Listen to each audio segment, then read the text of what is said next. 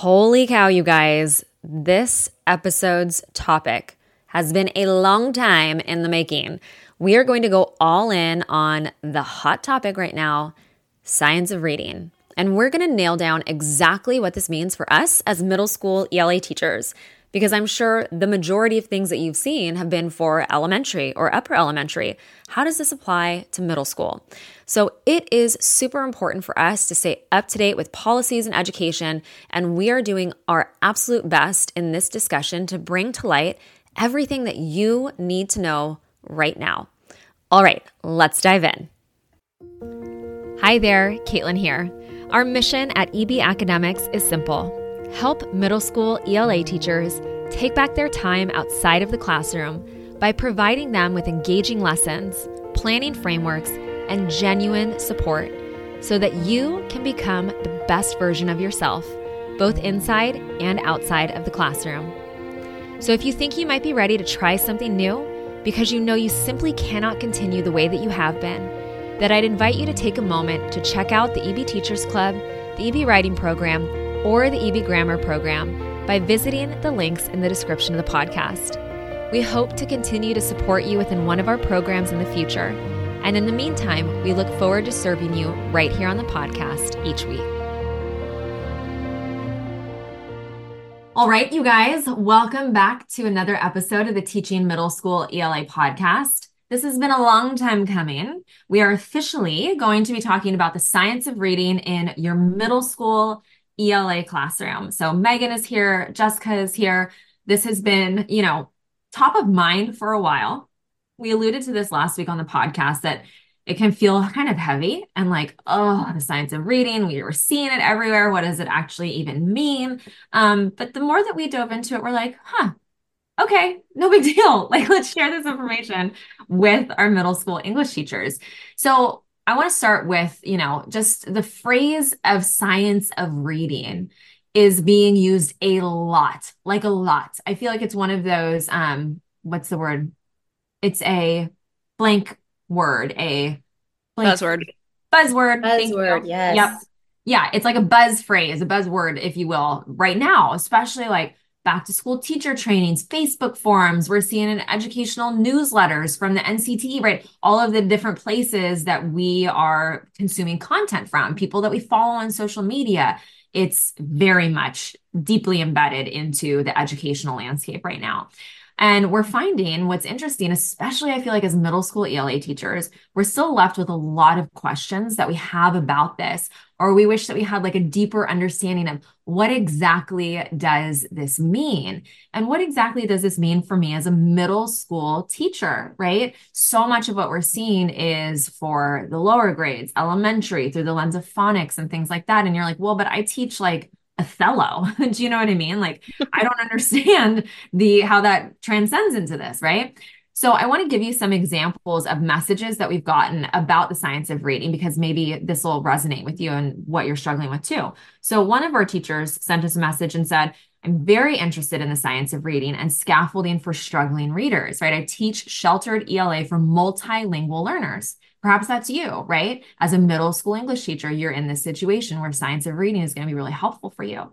Um, another thing that we got, another message was, I'd love to hear more about the science of reading and how to apply this info to our middle school classes.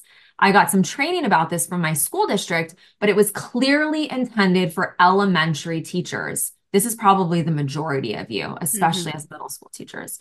Um, or I didn't get much training if any, about this in college, right? So I'm trying to make up for lost time. And how many of us have like lost extra time to go do the research and understand science of reading as teachers, right? That's why we're here to bring that to you. We've done all the research and gathered data and are going to share it with you on the podcast.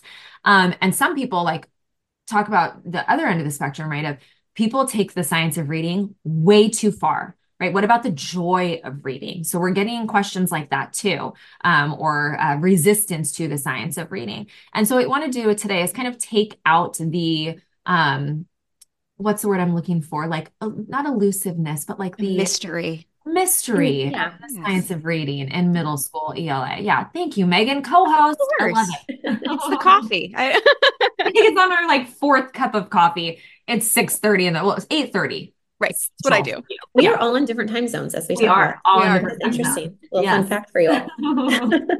um, so, like Caitlin said, we want to take away some of the mystery, some of the ambiguity behind the science of reading. I think that last point about like, well, what about the joy of reading is really interesting because just because we're talking about the science of reading doesn't mean we're getting rid of the fun and the joy. And so hopefully we'll share some ideas with you where you're like, okay, this makes more sense to me and like it's ap- applicable to my classroom. So I want to give like a very basic overview so we can all be on the same page before we share like what this might mean for your middle school ELA classroom. So said in like really basic terms, the science of reading just means using teaching methods that have been proven to work through scientific research. So it's not like it's just one study or one like magical way of teaching that's going to fix everything. Instead, these methods come from many years of research on what works best for teaching kids to read. Mm-hmm. Because we know over the years, like I'm sure it was very different when we were in school versus what our children are being taught for how to read or like what the focus in. There's always these changes. So this is like a compilation of what works best. And that's that's a beautiful thing, right? So even though the ideas behind the science of reading, they're not new, but more and more people are starting to realize like how important it truly is that we understand like the best ways to teach kids how to read. And what studies have uncovered is that effective reading instruction should include the following pillars. So what I'm going to do, I'm going to share the pillars with you, and then we're going to break them down for you and what it looks like in your classroom. So these pillars are phonemic awareness, phonics, fluency, vocabulary, and comprehension. And of course, like just like in anything, right? We can't just focus on only one or two things and then expect to see results. We need to be focusing on all of those in the middle grades. But what typically happens in sixth, seventh, eighth grade is we focus on vocabulary and comprehension, mm-hmm. right? It just logically makes the most sense. And of course, yes, we need to do that. But it doesn't mean we can just completely say, okay, phonics is not a thing. It's probably not a thing, you know, for 20 minutes every day, but it doesn't mean we can't address it in middle school still. So I think when we think about it in through that lens, all right, there's five pillars. How am I going to incorporate them into my classroom? Okay, that's how I'm going to best support my students. So Megan's going to start off just kind of giving you some ideas of how you can take these pillars and apply them in your classroom. Before yeah. I'm sorry, Megan, I'm going to interrupt you it's really interesting actually having this conversation right now because my son is in kindergarten and he is literally learning how to read right now. And so all of these things that we're going to talk about, like I'm watching them in action for a six year old who actually is truly learning how to read for the first time. Whereas coming from the high school English teacher perspective and middle school English perspective for years, I was like, well, it's not my responsibility to teach a kid how to read. I don't know how to teach a kid how to read. I just know how to teach a kid how to think critically, right? How to have conversations, how to write well, right? Totally different skill set, but that's not the case, right? Mm. In a lot of situations. I went and observed um, Kathy Waddell, one of our local mm. English teachers in the Bay Area, and a lot of her students did not know how to read. Mm-hmm. so she's teaching eighth grade but they don't know how to read right? So again there's so much at play there in, in, a, in a larger discussion that could be had later. But and as an eighth grade english teacher i need to be equipped with this knowledge and with these skills to be able to support my students um, so that i can be as an effective teacher as i possibly can be. And i love jessica just the simplicity of it of it's literally about what works best for teaching kids how to read if you and that's what we all want, right? Mm-hmm. yes. Yeah. Yeah. 100%. Yeah. And I think if you think about it as like the foundations of reading, then it it, it becomes less mysterious, right? Mm-hmm. And to your point, Caitlin, I mean, you know, I taught eighth grade as well just recently. And there there are some students that struggled. So having these this knowledge is going to help our middle school ELA, yeah. ELA teachers. Um, so the first pillar is phonemic awareness, and this basically involves teaching students that words are made up of sounds, and then showing them how to play with and change those sounds. Right. So so what can this what can middle school ELA teachers like you do to help increase your students' uh, phonemic awareness? you can actually help students learn to identify and then play around with sounds inside of words. So you start with the bigger parts like syllables, and then you can focus down onto the individual sounds or what we call the phonemes, right? So students need to be show, shown how these phonemes then connect to specific letters. And this way they can better understand and decode words when they're reading, right? Can I so add on to that, Megan? Please. Sorry, yeah, the syllables. I'm just thinking like, again, we think, oh, that's kindergarten. Let's count our syllables. And, you know, you tap your shoulder and I don't know, my four-year-old is literally that's what Will is doing right now with unknown yeah. words or exactly. fingers. Yeah. Yes. Or the clapping, all of it. Why can't we do that with our older students, right? Mm-hmm. That takes a minute of your time. You go to vocabulary instruction, you've got a hard word or a long word or whatever it is, break it down with the syllables, make it silly, make it fun, whatever it is. That, like I said, takes a minute of your time, but you're getting students in the habit of recognizing that, mm-hmm. having that phonemic awareness. So, yeah. So and I think some of those engaging strategies that we use in elementary school, sometimes we forget when we're teaching middle school, but it's engagement, right? So yeah, great point. Great point. Um, so the next pillar is phonics, which we've all heard of, right? So this is teaching about uh, this is about teaching the link between letters and sounds in a very clear and organized way. So you teach students the sounds of letters and how they fit together to make words in a clear, organized way. And then that helps them practice by reading and writing words and when they create their own sentences, right? The next pillar is fluency instruction. So, this focuses on helping students read smoothly, accurately, and then expressively as well. So, give students plenty of opportunities in your classroom to read aloud and practice reading connected text. And that's going to include sentences, paragraphs, passages. Emphasize developing both the ability to recognize words quickly, but also read smoothly. And then you also want to focus on that clear expression piece. And of course, make sure to keep the core of the goal that students understand the text that they're reading, right? That comprehension piece. So I did this recently with Will, actually. They started sending home um uh like leveled books mm-hmm. for them. And the first book they sent home, I was like, there is no way he's going to be able to read this. You know, like he only knows sight words is mm-hmm. kind of where he, he's in kindergarten. Granted, also, like I have a whole belief about that too. I'm like, let them play. But yes. I, I, I kept my kid back. So he's one of the oldest in the class. So he's six, right? I gave him an extra year of preschool uh, because he just emotionally was not ready for for kindergarten. Anyways, that's a whole other thing. We could talk about redshirting your kindergartner. I listened to a great episode actually on cult of Pedag- pedagogy with Jen Gonzalez about that. And that was, she was the reason that I decided to actually redshirt mm. Will and keep him back a year. But, anyways, he brought this book home and the teacher sent us an email saying, You're going to read it three times and each time for a different purpose. And the third time was to read for fluency. And hmm. so I told Will, I said, we're going to read it three times. The first time is just to like understand the words, that phonemic awareness, right? Those things that we had just talked about. The second time was um, for comprehension, like what is he reading about? So we would stop and I would ask him every so often, what, what, what did you just read? Like literally every two sentences or whatever.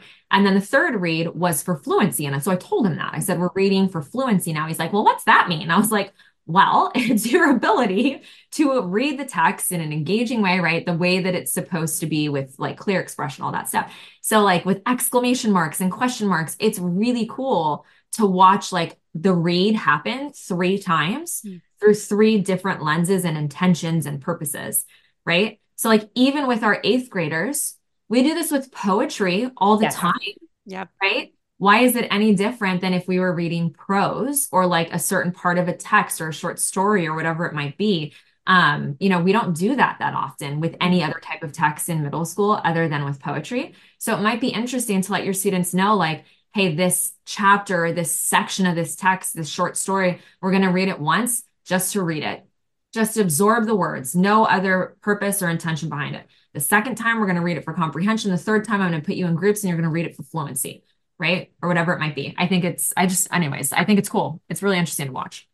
And I want to share a tip of like, how can you take that, right? That concept and apply it into middle school. And so my niece, Summer, she's in first grade. So she's like, she can read the basics, right? But what I did with her over Thanksgiving break, which I think would be so much fun in middle school, is my mom, we were staying with my mom and she had a bunch of picture books there. And so she had um, Llama Llama, Red Pajama. We all know that one, right? yes. And then she had going on a bear hunt. Do you guys know that one? Like, we're oh, going yes. bear hunt. We're going to catch a big one, right? It's yeah, so much fun. Good. Well, my niece Summer is like dramatic and just full of expression. And so I did the same steps Caitlin just said, right? Like we did the read through. She went, Auntie Jessie, read to me. I read it to her, we talk about it, and then it was Summer's turn.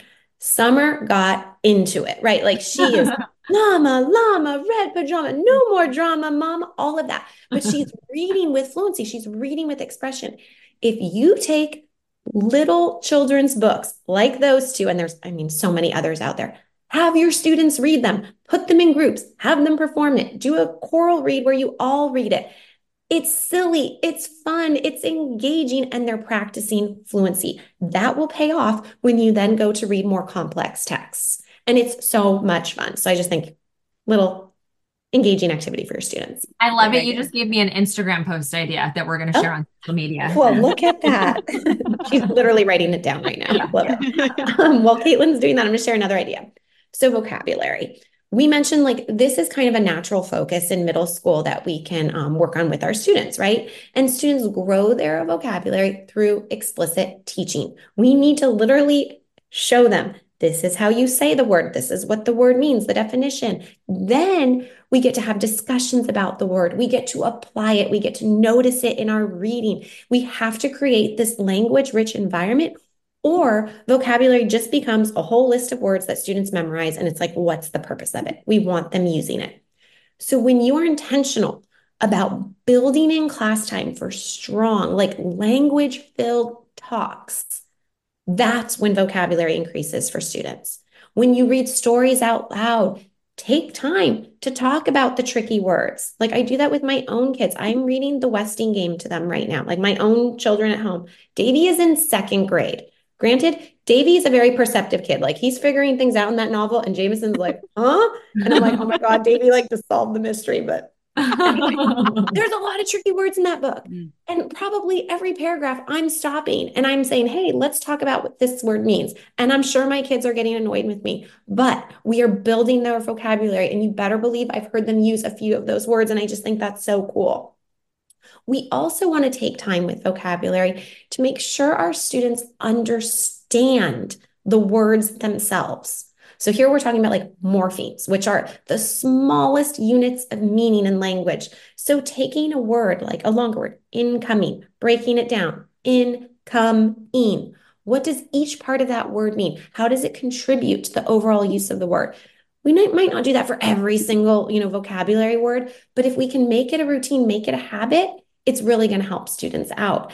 And actually, on next week's episode, where I'm talking all about my experience of going to the Ron Clark Academy, I got to see this one teacher, Megan knows who it is, Corey Collins. I'll talk more about him next week. Like, holy cow, mm-hmm. such an amazing teacher. And his whole thing is vocabulary instruction. So I'm going to share even more ideas next week where you can be like, okay, I'm going to write this game down. I want to do it with my students because it was pretty cool. Awesome. And then the last part that we're going to talk about and just kind of round out the episode is with comprehension. So the emphasis here with compre- comprehension is on teaching students how to understand and like make sense of what they read. So there are key tools for developing comprehension skills, and that includes we want to read engaging text with our students. Oh my God. I can't comprehend something that I don't care about. I'm like, I don't, you know, some of these like instruction manuals for oh, technology. I'm like, huh, Daryl, yeah. you do it. Like, I don't get it. what, what, does this mean? Or like, even just, I remember watching some of my kids practice on IXL, some of the passages on that, or um, AR accelerated reader tests. And I'm, I'm reading it, my eyes are glazed over. I'm like, I'm not comprehending anything because I don't care right. about gardening or whatever it is. So I think it's important that we have different types of engaging texts for our students to practice with this, right? If you give my son a book about sports, he's going to be super engaged in what you're reading. If I start to read him Harry Potter, he could care less about that, right? Because it's not of interest to him. So it's going to be harder for him to follow along and comprehend what he's reading, right? So to practice this, we really want to make sure that we have a variety of engaging texts for our students to read.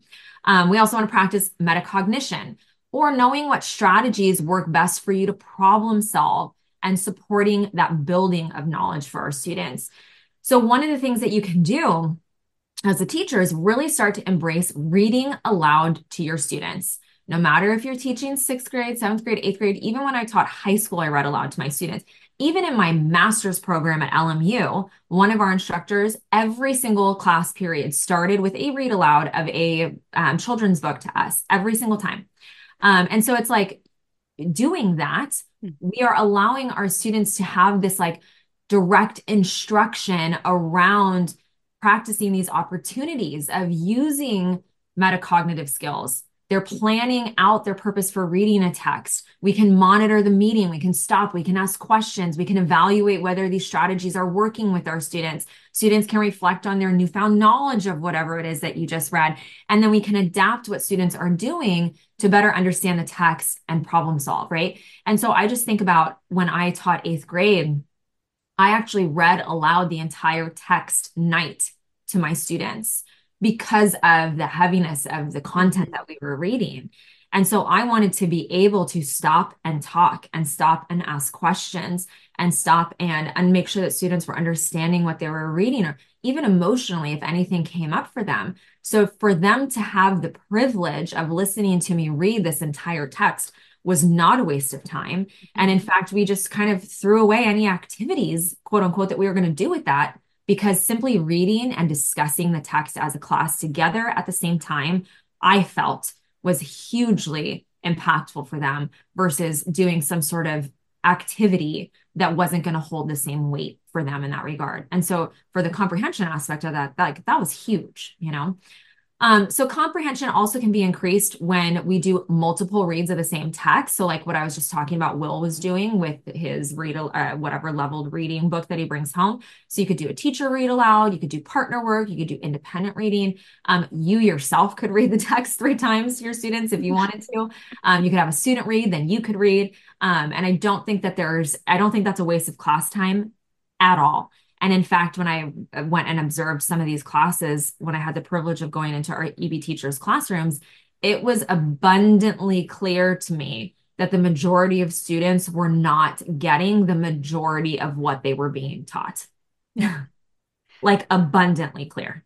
Megan, you want to say something? Yeah, I don't think it can be overemphasized, like the value of students hearing good reading. Yeah and i when i when i started teaching eighth grade english i the principal at the time had been an english teacher for like 30 years. And that was the first thing she told me. She was like don't think for a minute that just because these kids are in middle school that they don't need to hear you read aloud.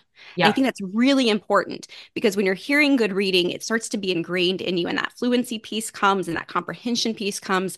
Um, so i yeah i just love that. And i anytime I taught a short story, I, that was the first way we read it was an auditory version, whether it was me mm-hmm. or I'd find it on YouTube. You know, I think that's so important for middle school teachers to hear. So yeah, I, I love that. And you know, when Will at night with Will every single night, Will read, I will read aloud to him like a chapter book. We're reading like the Hardy Boys or whatever. He's super into any mystery or sports related thing, like he's super into.